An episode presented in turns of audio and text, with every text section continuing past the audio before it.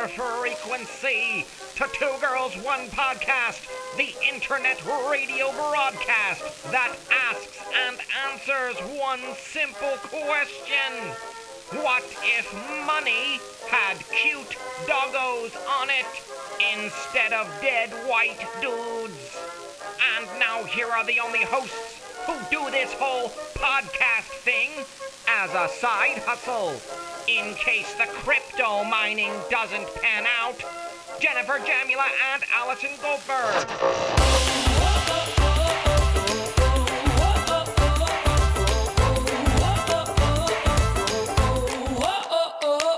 Hello, everybody. I'm Jen. I'm Allie. Welcome to Two Girls, One Podcast, in which we're talking to people behind internet communities and phenomena that we find really interesting.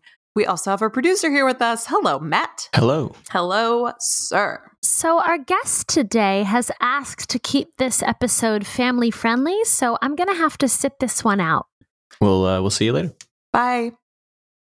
I'll see ya. Well, this is going to be boring. I think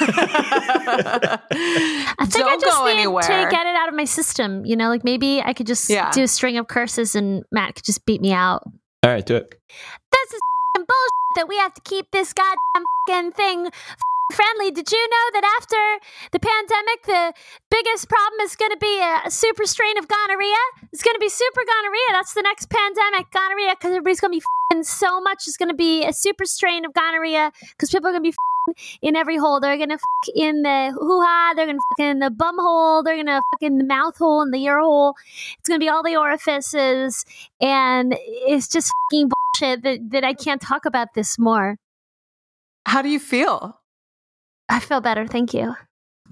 Yeah. All right, you want to tell them about today's episode? Sure. I was going to say, Today like, we have the the ghost of Walt Disney, ladies and gentlemen.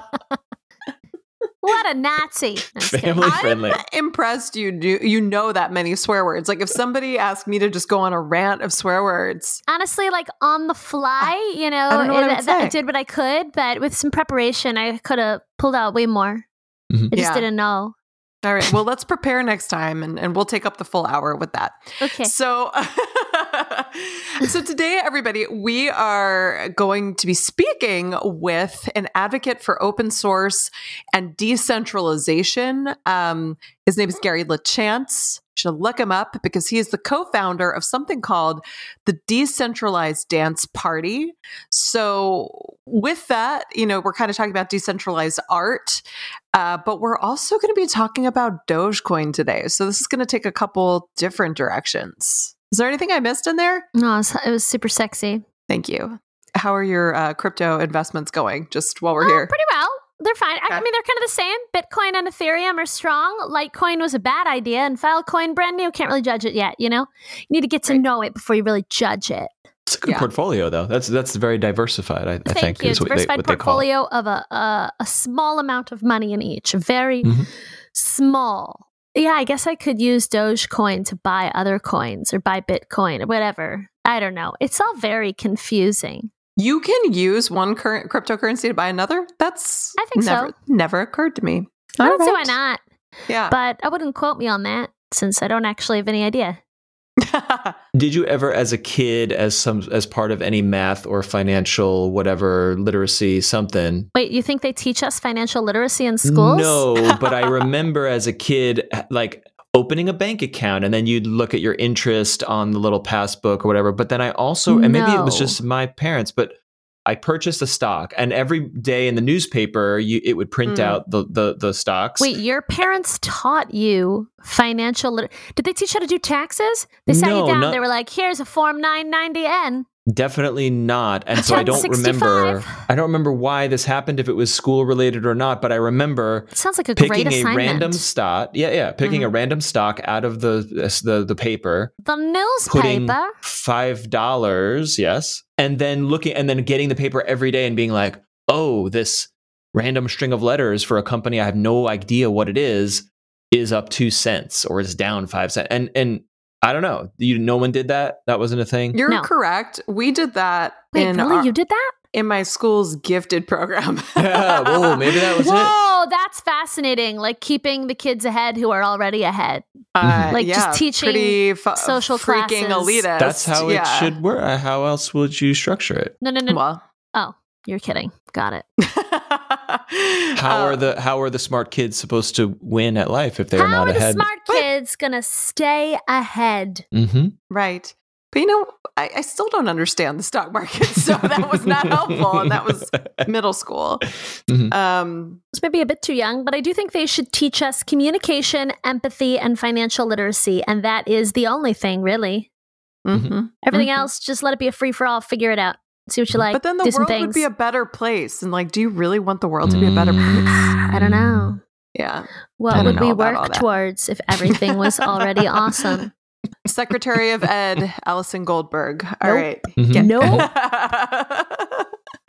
All right, we're going to talk to Gary soon. We'll get into some of this, but what do we got going with trivia today, Matt? I've got some Doge trivia. You I would know, assume so. this is uh, how could you not? Dogecoin is based on the Doge meme, which is of course based on some cute pictures of Shiba Inu pupsters. Uh, and interestingly, all Shiba Inus alive today are descended from three bloodlines of of dogs. Wow, they're gonna Game of Thrones that. Hmm, I like you know, they'll they'll fight for like the head The- of the, the houses? Shiba. Should the Shiba Ine, as I like to call them in plural? I believe it's it's Shiba's Inu is the plural. Oh, that's true. Yeah. Yeah. or is it Shiba Inu and Shibu Inu? It depends on the gender. I like It's Shiba- Shiba's. That was good. That was good. Thank you for for resolving that. You're welcome. Yeah. Uh, so historically speaking, though, why are Shiba Inus, Shiba's Inu, so genetically rare? What caused this sort of tightening of their bloodline? Uh, I have three choices for you. One is the actual cause of this Shiba problem, and the other two are made up. Are you prepared? Patty. Prepared. A. In medieval Japan, samurai used Shibas as hunting dogs, and they were so competitive about breeding that they would just euthanize any doge without the desired hunting traits. Just just cancel them to get the best hunters. Okay. That's choice A. B, a genetic mutation caused by overbreeding in the early 20th century caused many lines of Shibas to die young. It took breeders 35 years to weed out the abnormality and get a healthy Shiba population back on track. That is choice B. Okay. Or C, Shibas almost went extinct during World War II due to food shortages and a canine viral epidemic. Ooh. Gonna go with B. Okay. Jen Feels goes B. Specific. Okay. I'm going to go with A, and I also want to ask you what was the name of the canine epidemic in option C? It hmm, mm, Was it mm. K919? Oh, ho, ho. Was it- No. Mm, Okay, I'm going with A. Allie goes with uh, samurais uh, breeding hunting dogs. Jen goes with B, the genetic overbreeding mutation. We will find out why all Shiba Inus come from three families of Shiba after this commercial break.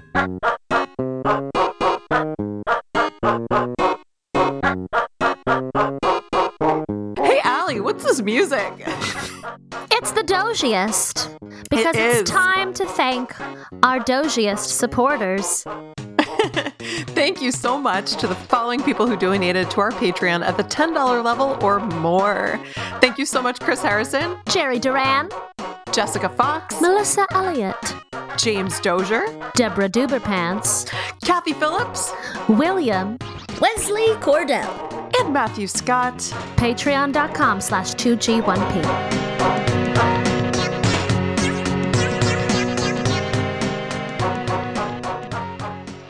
And now a real post entitled Tipping on Rent from the number one website for etiquette tips, Nextdoor, courtesy of Best of Nextdoor.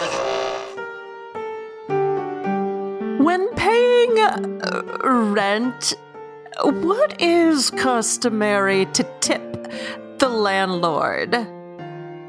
Uh, leasing company? I found 15% of my rent is a number I'm comfortable with, uh, and have gone as high as 25% during the holiday seasons.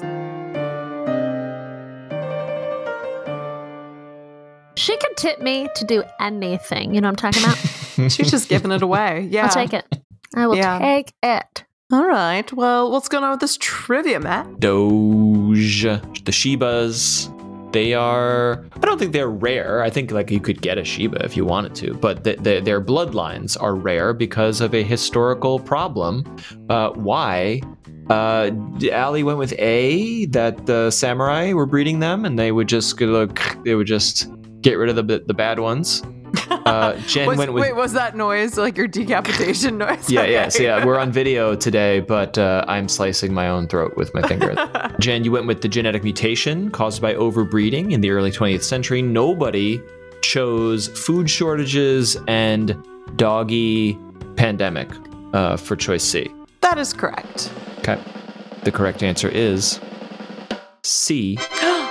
No food combined with the, a very specific virus. You asked about the name. I can I can look that up for you quickly here. Just bringing us down with more epidemic pandemic news. I know. Question What makes something an epidemic versus a pandemic? Great question. I do not know. This is like the misinformation disinformation question, although we settled that one. I think it's scale, but I'm not 100% sure. Uh, I don't know. Canine distemper is a viral disease that affects a wide variety of mammal families, including domestic and wild dogs. It's called distemper. distemper. I have that problem. Distemper. Who doesn't have that problem? All Shibas alive today are descended from three prefectures in Japan. I, I believe those are like districts or cities uh, in Japan, uh, because they were the only places that could keep it keep it going, keep the Shibas going uh, during and after World War II. So all the Shibas are, fr- are from those those hoods, uh, which is just you know kind of kind of unique, I guess. Cool, cool. We ready for Um, some DDP? yeah, you know me. You got that right. We are so excited to welcome to the show Gary LaChance. Gary is the co founder of the Decentralized Dance Party. He is a Doge enthusiast, uh, self proclaimed, but it's also true, and an advocate of open source and decentralization. Welcome to the show, Gary. Good morning. It's great to be here. It's great to have you. So, we're just going to jump right in. Could you please explain for our dear listeners what a distributed dance party is? There's a lot to it. So, Well, buckle how in. much time do we have exactly? Honestly, I have Um, nowhere to be. Decentralized Dance Party started about 11 and a half years ago here in Vancouver. The idea was to use an FM radio transmitter and a backpack that would beam music out to hundreds of boomboxes, which were all tuned to our frequency. Can I ask why boomboxes? Well, 11 years ago, there were no Bluetooth speakers. Our only option to create a party was an FM transmitter and a bunch of these old boom boxes from the 80s and 90s all rigged together. So you had to physically deliver boomboxes to other locations. Is that correct? We had to figure it out. When we started, it was just a few friends, and then it grew and grew, and it got to be hundreds of boom boxes and thousands of people. So we'd have a start location. All the boom boxes would be there. They'd be prepped, batteries in, all the controls taped down so people wouldn't mess them up. And then we'd hand them out, and we'd have a pre-planned route through the city, and we'd lend them out for the night and take people on this crazy roaming adventure through the streets. Has this happened, or is it the goal that there will be boomboxes in countries around the world? Yeah, initially, as soon as we experienced this thing, we were like, wow, we've got something very, very special on our hands here. And the stretch goal was, yeah, to take this thing worldwide. And we've been on that path ever since. We've done tours across Canada, the US, Europe, a few other random spots. And yeah, the ultimate goal is to do simultaneous global parties, world tours, and decentralize it fully, activate people. Would you deliver boomboxes around the world or would you switch to streaming? There's been a lot of uh, different ideas over the years. One of my favorites for the world tour was we'd just be kind of airdropped in. This was a reality show idea 10 days and $10,000 to assemble a fleet, learn how uh, the local culture operated, and figure out how the local police or military worked. And then that would be how we would activate. I'm sorry, you would like parachute in? Hopefully, yeah. okay, but the idea, is that there, the idea is that there would be boomboxes in different locations, potentially around the world, so everyone is listening to the same music and having the same dance party around the world. Is that correct? There was the world tour with us, and then the, also the idea of a global simultaneous activation. And then when the pandemic hit a year ago, we started doing virtual parties through Zoom.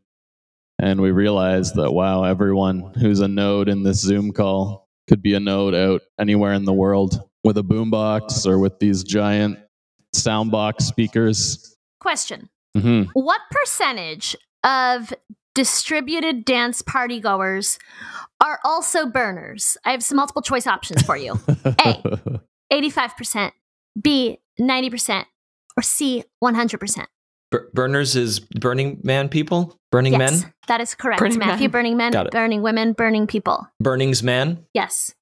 So probably everyone who identifies as a burner or would be identified as a burner is probably ready to go for a DDP. But So 100%. Not everyone who shows up. I agree. ours- I agree. Something that's coming to mind is, you know, as I was reading into this a little bit, it seems like in a distributed dance party, there's an opportunity to interact with people that you might not normally interact with in a way that you never have before. How is that going virtually? And like, what is it able to be recreated in a virtual setting? That sort of spontaneity of like being around other people. yeah, that's definitely a big part of the magic here. Is like I don't know if you've been to Burning Man, but we're able to create kind of this Burning Man type atmosphere in the middle of a city where it's like this temporary autonomous zone where hopefully people are liberated from whatever their normal conditioning and mode of thought and behavior is. I am so upset that I didn't know about this pre pandemic. This is my jam. I would have been there with so many costumes on, multiple wigs at once. You can still do it, Allie. I mean, not till the pandemic's over, not really. I mean, the Zoom dance party, but Zoom dance parties aren't my thing. Just personally, personally, they're not my thing. So, um, I know that you're also looking to get a Nobel Peace Prize. Can you tell us about that? after doing these parties for just a few months, we realized that this is this amazing new form of social alchemy. It's not like going to a normal concert where it's like some DJ on a stage or whatever. It's like everyone holding a boombox is a node in a network. I was randomly in the middle of the hockey riot here in Vancouver about nine years ago. I don't know what that is. It's a riot after a hockey game is lost. Got it. Up to speed. and yeah, being in the middle of that was like I'd heard of hive mind and groupthink before that, but this was like I was like, wow, this is really a thing. 90, 80, 90% of the people in there were like completely transformed into this like crazy organism that was just like destroying the city. And I was like, wow, this is like a legit thing. And I was like, this is also what happens during these parties, but you don't really notice because it's such a happy, positive thing. So that's when it clicked. I was like, wow, we're really like waging peace. Like, this is actually the opposite of violence, the opposite of a riot. And if it's on a big enough scale, it's like the opposite of war. Usually it takes a common adversary to get people rallied and excited to do a thing like in sports or politics or whatever. But this is like instead of a common adversary, it's a common goal. And if we can successfully do it on a large enough scale, believe we'd win the Nobel Peace Prize. So we support you. thanks.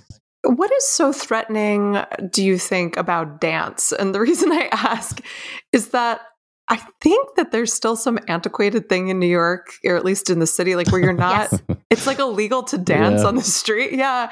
So, he, I, what what could be threatening about dance? Do you have any I mean, thoughts on that? Have you seen Footloose? I I think it's pretty clear Well, that right. dance is a threat to our way of life and it must be stopped. yeah.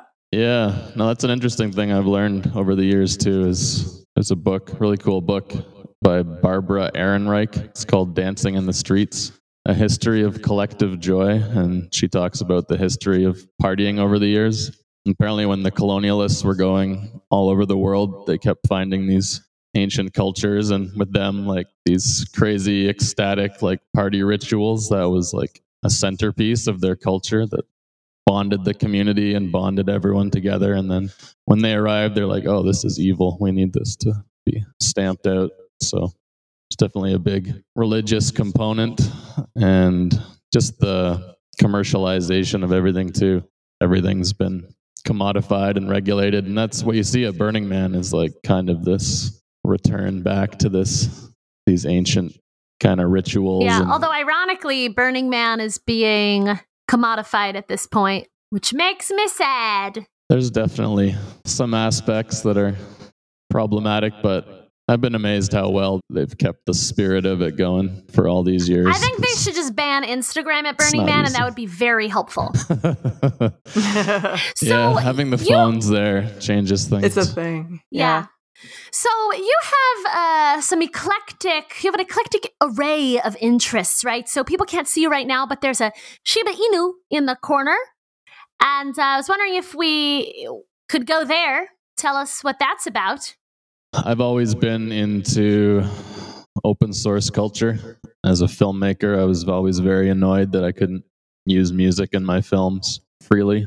I saw it as a huge impediment to creators around the world. And I got into remix culture about 15 years ago. Yeah, I think it was back in 2007. I had this kind of realization that, man, everything ideally would be open source. I think that's the way forward for humanity. And then 2011, I got turned on to Bitcoin, and I was just like, wow, this is like finally, this is the missing piece of the puzzle to make the whole world hopefully as open and decentralized as possible because power corrupts. Absolute power corrupts absolutely. So I think ideally we would decentralize these power structures. In 2013, someone put this beautiful Shiba Inu on a clone of Bitcoin and called it Dogecoin, or we didn't know how it was pronounced in Canada, so we just called it Dogecoin. It's kind of stuck. Love. and yeah, it was. I mean, there's a lot to the whole history, but we did a Doge party where we went and invaded the airport on New Year's Eve, and we just printed like hundreds of these stickers and stuck them on all the boom boxes and thought it would be hilarious. And then all these boom boxes were in my house, and the Doge was just staring at me all day long, and we were sitting there just laughing, and we're like, man, this is not getting old. Like, there's something very special about this face. Everyone, everyone was just showing up randomly at my house and independently saying, like, this is kind of like the Mona Lisa or the Buddha, assuming its ultimate form, perhaps. And then it just inspired so much funny stuff. Like they raised money in Doge to send the Jamaican bobsled team to the Olympics. They put the face on the NASCAR. We did all these DDPs with it, and the community was all about like doing wacky stuff and just charity and tipping each other because the Doge was worth like tiny fraction of a cent. So people would just like send each other a thousand Doge, and there was all these faucets and stuff. Whereas with Bitcoin, it was kind of expensive and it wasn't as much about fun. It was more about building a new financial system.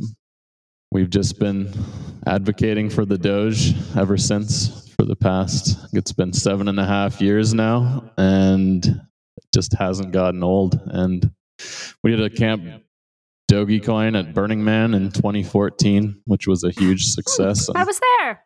So you've kind of alluded to this already, but so I wanted to ask, in your words, what is decentralized or distributed art?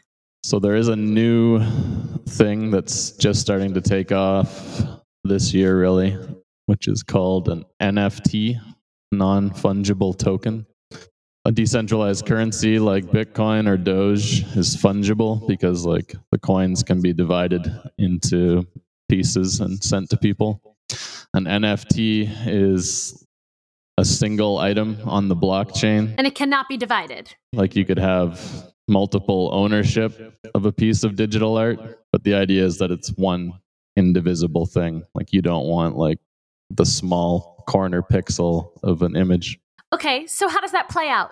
Yeah, I've just been learning a lot about it over the last month because we've had this idea for seven years now to create these NFT style peace bonds. So the idea is to sell a million dollars worth of digital peace bonds to raise the money to finish the DDP documentary and activate as many people as possible around the world. Can can we take a step back? Can you explain for people who have no idea what an NFT is, a non-fungible token? Can you explain that further?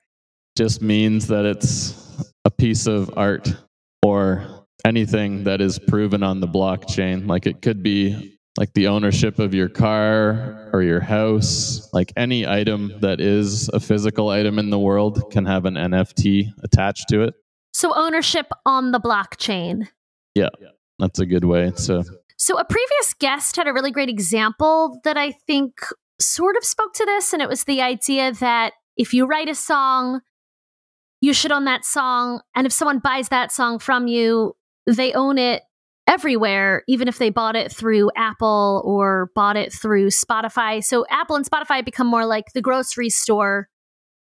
And as opposed to the system right now, where if you own it on Spotify, you don't own it on Apple. So I thought that was a really great way to explain the concept.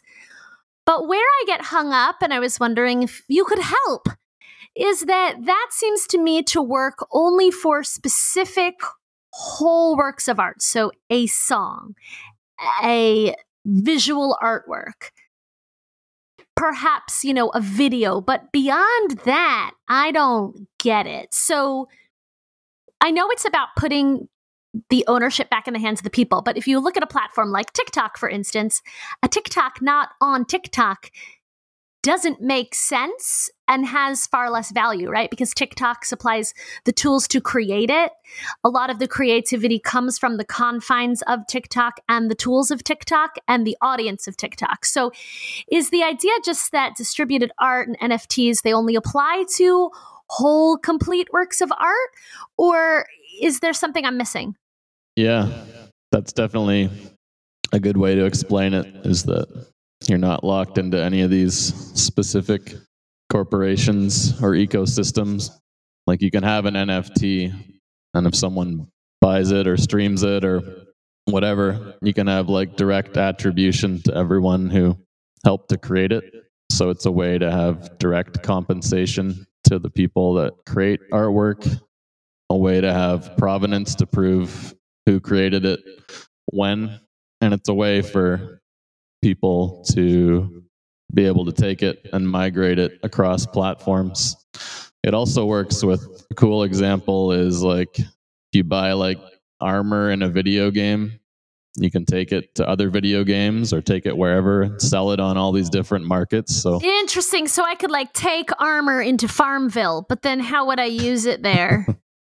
Like, don't the uses change? You know, it's not about bringing the armor from one game to another, but to say I've earned this in game A, and now it is mine for reals, and I can sell it to Gary so he can enjoy it in his his game too, superseding the limitations of an in-game economy or in-game marketplace, which is probably limited to you know keep the economy stable or whatever. So it's a very interesting idea. You know, you guys know I love video game economy nonsense. He loves it it goes way way deeper too like you can also tokenize like any piece of infrastructure. So like a road or a bridge or any building. And then anyone anywhere else can potentially invest in that or donate to that. So this is like you could totally rewire how foreign aid works. Like right now money is just given to these governments which often just use it to continually empower themselves. So you can track where it ends up. Yeah, for charities too, you can see like exactly where every penny or every doge goes. So it's a way to have transparency and accountability and governments or charities and a way to just network people directly. If you want to help someone in a developing country to build a well or a bridge or whatever, you can peer to peer send the money. There's no middleman, there's no Western Union or credit card company or whatever taking a cut. And you can see that your money is actually going to a thing. And like ideally, it would be donations, but if you can have the power of investment behind it, say, like, here's a thousand dollars to build a well in your community, and then once it's making money, could go back to the people that helped finance it. Is this sort of what you meant when you tweeted that the Doge is a DAO to maximize Doge conscious- consciousness worldwide? We did stalk your Twitter. is that sort of like what you had in mind with all that to elevate? Yeah, the Twitter's pretty randomly updated. the more we've spent time with the Doge, the more we've been uh, having a lot of realizations. Like Doge spelled backwards is egod or ego d, ego death, which is, I believe, uh, Definitely intentional when the guy created it, for sure. Isn't it true he hates it? The guy who created it, it's a joke and he's upset about it. yeah, if he was actually here, we did a Doge Con a couple years ago, giant four day conference. And he came? Yeah, he was there. Was he mad? He wasn't mad. He seems to have an interesting relationship with the Doge where he didn't when it was blowing up a few years ago, it was hitting like two billion dollars market cap, and he was like, this isn't supposed to be happening. It's like this was a joke. and we're like, oh man, we're just warming up here. And now it's like 10 billion. it's just ridiculous. Well, speaking Ah. of, what is the deal with Dogecoin's recent rise? Tell us all about it. Explain it for the lay people. I think the world is waking up. We're seeing this rise in Doge consciousness. That's what we term it. There's definitely an intrinsic desire in everyone to have fun and have a good time and not take ourselves too seriously. Like, Okay, but more specifically, some stuff went down with GameStop, and now the Doge is on the rise. Break it down. oh man, that was a very funny week. So yeah, Doge has been hovering around a cent for a long time, and it would just rush up. Usually when Elon would tweet about it, and then I'm, I'm sorry. Which E- which Elon? There are so many. I wasn't sure which one you were referring Matthew, to. sit Mr. I want to be clear. oh, okay. Yeah, Musk. Got it. Okay. If Doge is e God, is Elon your Jesus? Is he because he's like the messiah of the Dogecoin? No, the prophet. I wouldn't call him a messiah. I'd say he's just a Doge.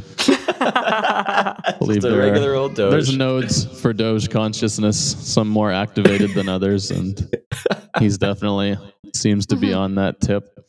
mm-hmm, mm-hmm. But yeah, with the GameStop thing, there was, as far as I understood it, there was a someone had a Twitter account that wasn't necessarily legit, and mid GameStop, they they were like, should we like put some money in Bitcoin or what? And then this whole Doge army rallied in, and they're like, no, Doge, Doge, and then it's like, okay, let's promote this, and then it just went like parabolic, it went insane. It like I think it's the craziest crypto pump I've ever seen in like 10 years. How do you feel about it? It was a great day. and it's still hanging on. And yeah, like Gene Simmons, Snoop Dogg, all these people got on. And they're like, yeah, I just put a lot of money in here, six figures. And yeah, I mean, this is the power of the thing. A lot of people are like, yeah, the code hasn't been updated in a while. It's like, whatever, it's open source. Like that can be programmed in, but you can't program in funny or the most beloved meme in all history. So So Doge specifically is the future currency of the world.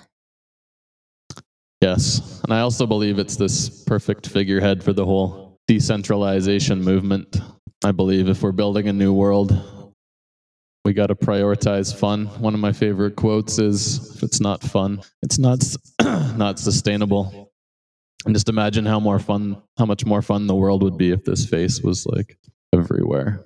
Well, I love that. And I don't know about you, Jen, but I just have one final question, which is Do you own a Shiba Inu? Why or why not? I don't at this point. I am a big fan. What the hell are you doing? I've got a lot of Doge stickers, if that counts. How many stickers equals one live Shiba Inu? Probably at least 17. Cool. Makes sense.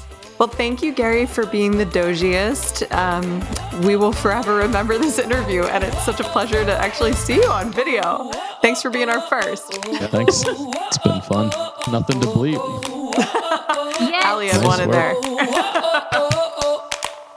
Well, I can't wait to attend a decentralized dance party and Burning What? Man and so many things. I can't. Do you guys remember parties? They were so cool. They were really fun. There they were were a bunch cool. of people. We get together and breathe on each other. Mm, And Matt oh my god, you know what's remember parties. crazy?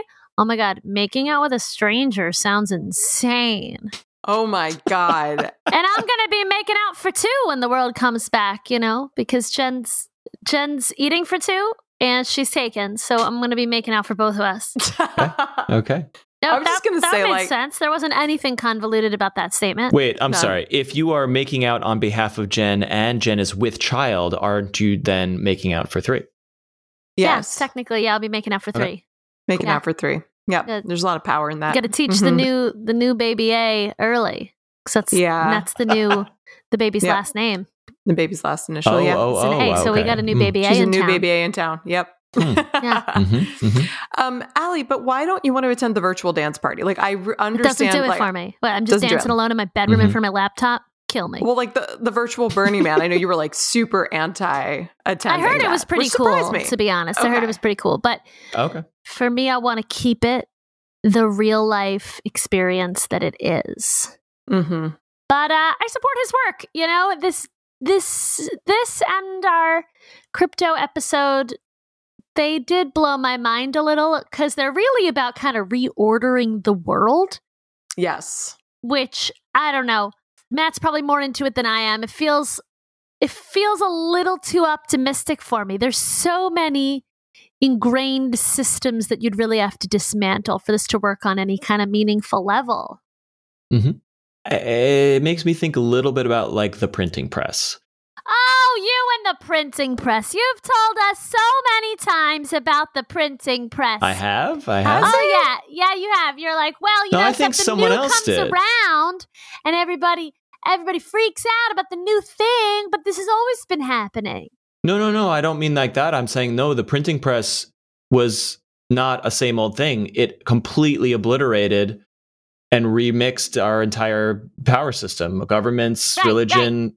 It, it, it was insanely disruptive. But I guess I'm saying like, but the world didn't become like a perfect, amazing place. Like it got better, but it wasn't like we did it, we solved everything. Like it was a it's a, been a slow process to democratize information, to literacy, things like that. The, as Gary was saying, this will democratize money and government and and whatever you know, democratize government, but you know, like decentralize uh, these systems. And I think it will, but it will be ugly on the way there.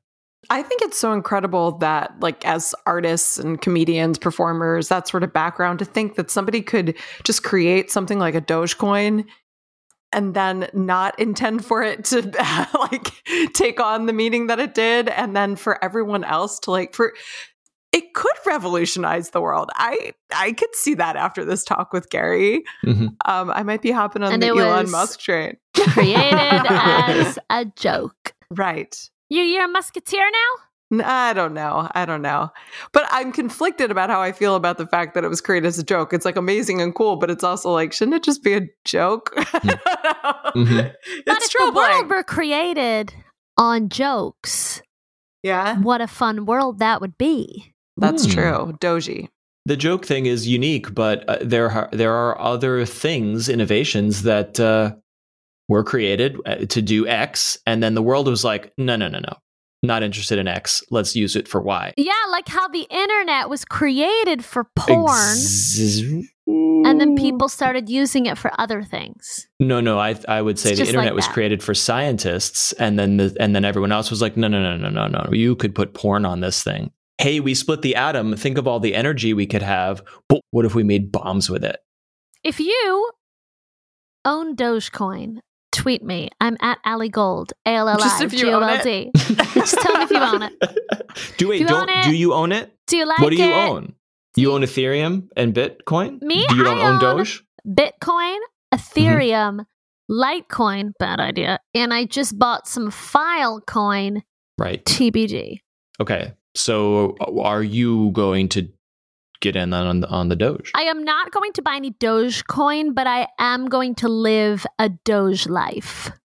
Cool. Live that Doge life is what you're Yes. saying. Living that Doge life. Bow, bow. Feels like you should support the coin if you are living that Doge life. What Hmm. a capitalist you are, Jennifer. and I might get a Shiba Inu. Mm hmm Not Well, anytime would- soon, but like I could see that happening one day. yeah, that would be the height of Mhm. Doge. So doji. He had a really funny point about it, like having a Mona Lisa esque It kind of look does. to it. It does. He's that right. meme, it's like a soft smile. That's right. Mhm. It's Mhm. looking like into your soul. Yeah. Mhm. Yeah. Yeah, and behind if that you smile, know, thoughts, right. words, beings. if you if you know what we're talking about, tweet at us. um, tweet at me at June Bugger, J O O N B U G G E R. And Allie, what's yours again? Ali Gold, L L I G O L D. Email us at 2G1podcast at gmail.com. You can also text us or leave us a voicemail. That phone number is 347 871 6548. That number again 347 871 6LIT. And you can join our Discord server, discord.gg slash 2G1P. We always would love to see you there. Come and suggest show topics to us or just hang out. Uh, and it would be great to see you again. So discord.gg slash 2G1P. Allie, if they want to contribute to our Patreon, what do they do? Please visit patreon.com slash 2G1P and give us your dollars, your US dollars. Actually, I think it will convert it for you. You can do whatever currency you want. Does Patreon accept cryptocurrency? Probably be I a don't lot know. of Doge. Patreon will accept cryptocurrency soon. That's just my bet. Okay. If That'd it doesn't cool. already. All right, you decentralized dance party and fools. We'll see you next week. Thanks. Two Girls One Podcast is hosted by Allison Goldberg and Jennifer Jamula. Then decentralized and distributed on the blockchain. I mean, produced and edited by Matt Silverman in New York City. Additional music arranged in Mario Paint by Phantom Taco 132. Production assistance is provided by the Podglomerate. This show is a production of The Daily Dot, the number one source for in-depth reporting about life on the internet.